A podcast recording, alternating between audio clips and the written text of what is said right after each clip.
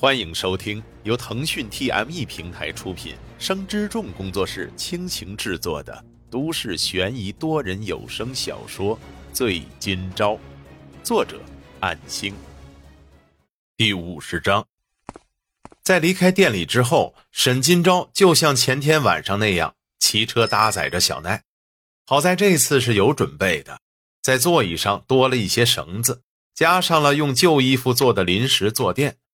虽然自行车不允许载人，可是目前的情况，可就算我能忍受暴晒和颠簸，也许是时候做出转变了吧。翌日，九月十一日，星期三，清晨吃过早餐，准备出门。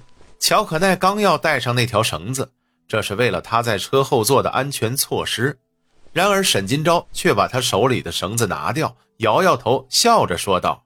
以后我们坐公交车吧，这样也更安全，免得小奈跟小昭哥哥一起被晒黑了呀。本来还在担心到了自己被自行车载去学校，万一在校门口被看到了，要怎么和同学来解释？可是小昭哥哥就是那么的善解人意，尽管这样会增加他的支出负担，可还是非常感谢他。一路上来到学校门外的公交车站，直到分别。戴着口罩的沈金钊并没有下车，而是在车窗看着小可奈进入校门，自己继续乘坐到接近终点站的话，兜一圈之后，离家也就一公里的路，走回去就好了，这样就可以节省下重新上车的钱。不过却要牺牲将近一个小时，为了小可奈的安全，这样做很有必要。回到家中，他把口罩解下来，尽管现在天气炎热酷暑。为了不让人认出他是沈金钊而遭到指指点点，甚至可能出现额外的情况，连累到乔可奈，这度是必须要做到的。没办法，现在自己就是个罪人，名副其实的罪人。然而，身为罪人却能在太阳底下走动，本身就会被外界群众非议。这些都不必去在意，只要避开就好了。没什么好在意的，需要在意的是自己身边的人。在意会不会给这些亲近的人带来麻烦？他继续的看着招聘相关的网站，把一些以前划掉的、目前还在招人的地方重新写上，趁着上午人少的时候再次拜访，哪怕是被拒绝，也应该去尝试去看看。他不像之前那么畏缩，充满自信的沈金钊骑车寻访一家又一家之前拒绝过的店，即便结果还是那样，不过语气似乎变了一些。好几家店不像之前那么强硬的态度表示拒绝，这或许是一个好的开始吧。只不过也仅仅是改善了一些态度，没被录用是摆在眼前的事实。没有气馁的沈金钊反而轻松了很多，尽管被一次又一次的拒绝，可是却从中得到了与从前不一样的感受，那是非常切身的充实，也解开了一丝丝的迷茫。不仅仅是因为这些拒绝之中已经不再那么坚定。也就是说，外人对于自己沈金钊这个名字，多少已经有些接受了。尽管拒绝的更多原因是有罪之身，担心会对店里带来不好的影响，这些都是可以理解的。不像最初的那样被人一竿子打死。下午和老郭交接班，带着些许的笑容，这一点变化都被老郭看出了端倪。小赵，遇到什么开心的事了吗？啊，没有啊。怎么这样问呢？都摆在你脸上了，怎么是看上哪家姑娘了？别人答应了没啊？老郭师傅，别拿我开心了。或许是因为环境的变化吧，好像没有之前那么那么容不下我的感觉了。怎么说呢？就像是沈金钊一时不知道如何形容。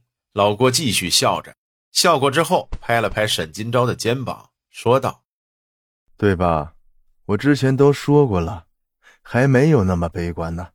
不过刘梅始终还没消息，小奈就辛苦你继续照顾了。”沈金钊刚点点头，老郭不依不饶的追问：“那你现在可以说说了吧？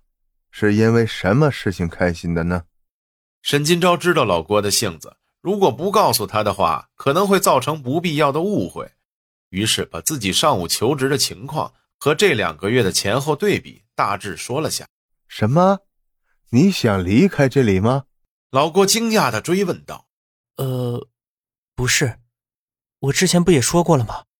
如果光靠这里的工作，还是无法填补每月的各种支出和费用，所以我想把上午和下午来这里之前的时间填充，希望能多带来一些收益。老郭皱了皱眉，可随后多少能理解沈金钊的想法。他的现状确实如此紧迫。之前每天看到他都是一副精神奕奕的阳光模样，可是，在背地里，他的内心是那样的彷徨与不安。这些都是无法为他排解的。金钱是每个人都需要，并且不嫌多的。没有人会毫无目的的对他人伸出援手，就算是亲人之间，都会有难掩的尴尬与拒绝。老郭关切的说道：“我能帮你点什么吗？如果实在困难。”可以和我还有老纪一起谈谈的。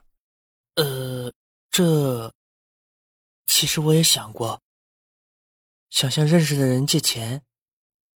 可是我每当想到借来的钱有可能在对方需要的时候还不上，甚至可能很久都无法偿还的情况，心里产生的愧疚令我却步。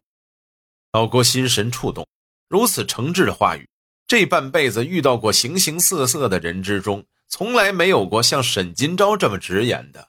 而且他才十八岁，竟然就能如此坦然地说出来这些告知他人会变得不利于借钱的话语。然而老郭却明白自己看待他人的立场，对这样的孩子根本就无法冷眼旁观而不给予帮助。这段时间以来，已经不仅仅是当成一个晚辈。而是将他当成弟弟，甚至当成儿子那样对待。如果是十年前，我会把你赶出去，甚至以当时的我还有几百万身家的时候，也不可能借给你的。这些年的大起大落，在我落魄的时候看清了许多人，世间的人情冷暖令我认清了社会的现实。仿佛是在宣泄着自己当年的过往与愤怒。老郭把菜刀抬脚斜线用力一钉，底尖镶嵌到砧板的边沿。或许今时今日的我能力极为有限，可如果是一万以内的金额，随时可以开口问我，也不必在意期限。等你有能力偿还的时候再还给我吧。说完之后，继续提起菜刀，仿佛刚才的暴力不复存在。恢复平静后，继续精细地切起菜来。沈金钊感动到说不出话。原本切菜的工作是自己做的，可是从刚才开始，老郭就一直站在砧板旁边，也不好过去抢占，只能等待这位前辈想下班离开岗位之后。谢谢。千言万语只能汇聚成一句感谢。老郭笑着说道：“来吧。”我之所以还留在这里，是想把一些珍藏的菜谱跟你交流交流。本章播讲完毕，感谢您的收听。若您喜欢，就请动动手指分享和订阅吧，谢谢。